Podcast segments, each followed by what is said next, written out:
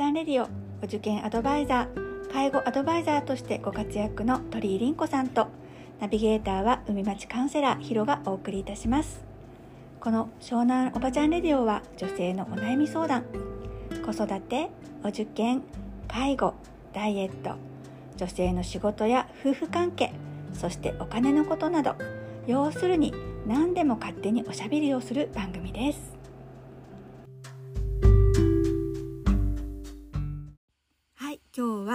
第29話です。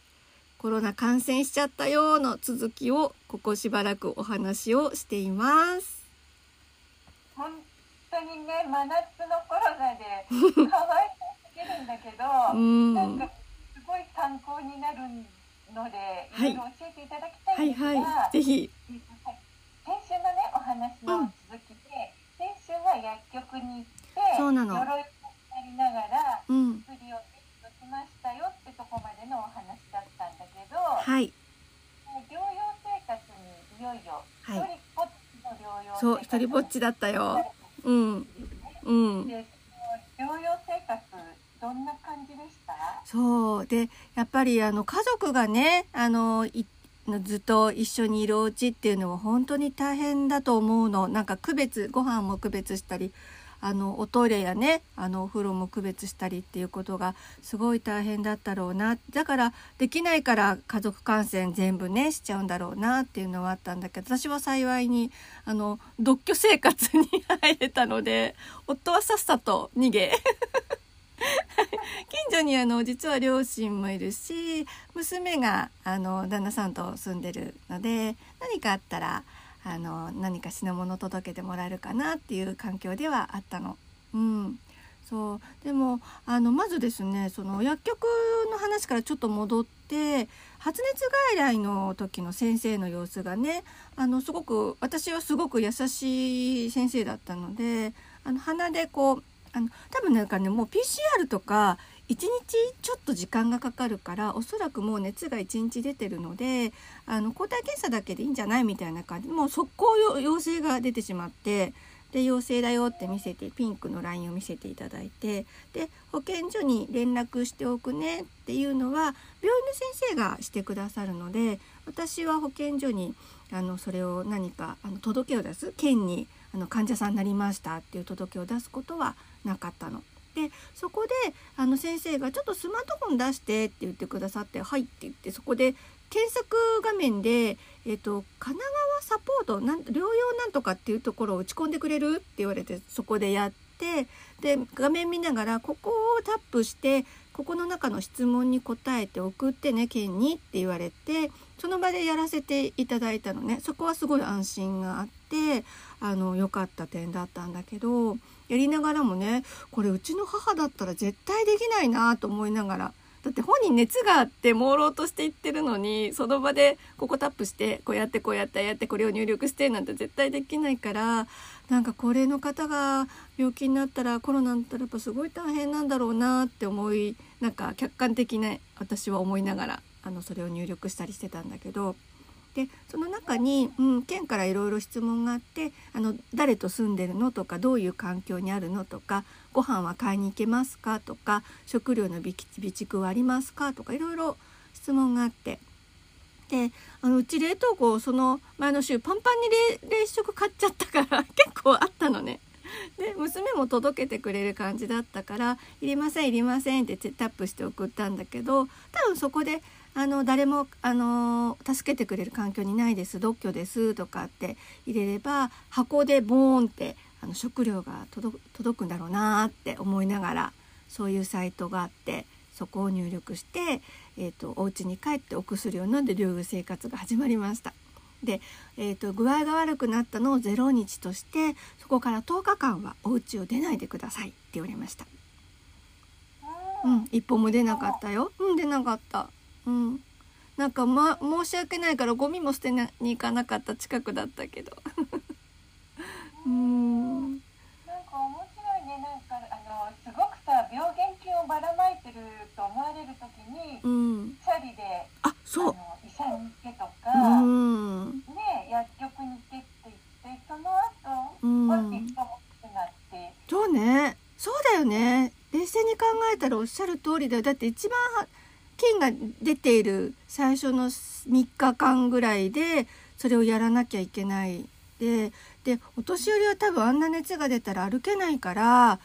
往診に来てもらえてるのかななんて思いながらもなんかその点ではすごく矛盾を感じた私も。うん、なんかさお年寄りの場合はど本当どうすんだろうね。どうすんだろうどうやって求めるんだろうと思う、うん、ねそうそうだからスマートフォンも使えないとなるとやっぱりあのその後ねまた後で話すけど保健所から結構頻繁に連絡が来るのであのあんなに何十回の何百回もかけて連絡が取れなかった保健所からガンガン電話がかかってくるのね。それちょっと笑っちゃったんだけどななんで私が取り連絡取りたい時にはかかんなくってすごい健やかに寝ている時にガンガン電話がかかってくるんだろうと思ってそうそんなことも。そうだから認定されるまでが。大変。でしかもあの今その発熱外来に受診できない方も7波ですっごいたくさんいるから受診できない方は自分であの抗体検査をするか何かをして、えっと、自分で自主、えっと、自主なんとか申請っていうのを県に送んなきゃいけないのね。それもやっぱりインターネットが必要なんでスマホで私たちは簡単にできる年代だけれどもある一定の年齢以上の方はそれもできないと思う、うん、大変だと思う。たあと熱が高かったらそんなねそんな入力とかも大変だし何しろインターネットがないと、うん、このコロナは結構厳しい届け出とか。うん、そう。であの LINE に登録をしてあの熱を測って送ったりっていうのがそこから毎日届くのね。うん。うん、でその県のなんとかサポートってごめんなさいちゃんと正式名称言えなくて本当申し訳ないんですけどあの調べたい方は調べてください。そのなんとかサポートっていうのにそこにあの LINE 登録してくださいっていうのも出てきてで LINE で登録するっていうのもある。うん。でその作業をやっぱり熱であって朦朧としながら菌をまき散らしながら外来に行くっていうのはこれでいいのだろうかと思っちゃった。でお家に家族がいてで家族もまだ感染していないのにその病原菌を持った人を連れて車でね連れていくっていうこともものすごい大変なことなんじゃないかなだからやっぱりこんなに広がっちゃってんじゃないかなっていうふうに思ったかなその時は。今ももうそういうふうに。うん、やっぱりオンライン診療ですかね。オンライン診療いいかもね。そうだって喉のあの赤さを見たりとかなんかそういうことは特にしないのあでもねやっぱ検査をしなきゃいけないコロナに感染していますっていうことをと証明しなければいけないっていうところがおそらくネックなんだと思うね。うんでも病気の人にねうんでお熱があるうちに全個配布別にしてないじゃない抗体検査のキットとか、うん、うちはたまたま夫が持ってきてて3つぐらいあったの実は。であのパパもなんか出張行く前とかやったりとかしていたのとうちもあの実家にお年寄りがいるから何かあったらすぐ持っていこうかなと思ってキープしてたのがあったからでも診察前熱が出るちょ熱が出てすぐやっても陰性だったからあんまり意味がなかったのね、うん、難しい。1日経たないと菌が体の中で繁殖しないから、えーと、反応しませんって保健師さんに言われた、うん、だから。何をどうするのがいいのかちょっと分かんないよね、うん、でも現状私が経験したのはそんな感じだからあの具合が悪い人がまず動かなければいけないのとそういうそのなんだろうまず保健所に電話がかからないっていうところでめっちゃ慣れて諦めたらもうそこで試合終了じゃないけど あのダメだったんだよね。一生懸命 寒くなっちゃう。一生懸命かけて発熱外来までたどり着けたから後が楽だった。うんそんな感じかな。うん。もうね意地になってたからね ずっとタップしてたの。そう。でもそれも携帯電話のねスマホのタップのねその機能があるから使えただけでお年寄りとかね一人暮らしの若い子でなんかね大変だろうなって思う。そうだね、じゃあおうん年寄り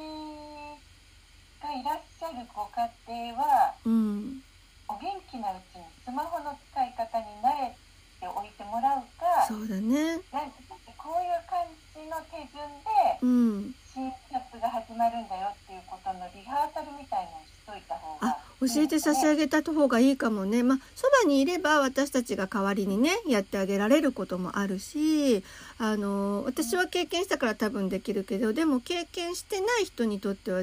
次に何したらいいんだろうっていうのは、おそらくわかんないよね。うん。そうだねうん難しいだからこうやってね発信してみんながねあの分かっていれば少しでもねお役に立てばって思うよ。来週は保健所の保健師さんとのやりとりについてお話ししたいと思います。今日はこの辺で。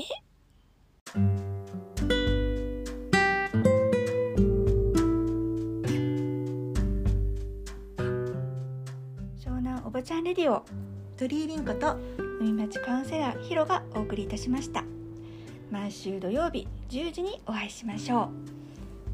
う。またねー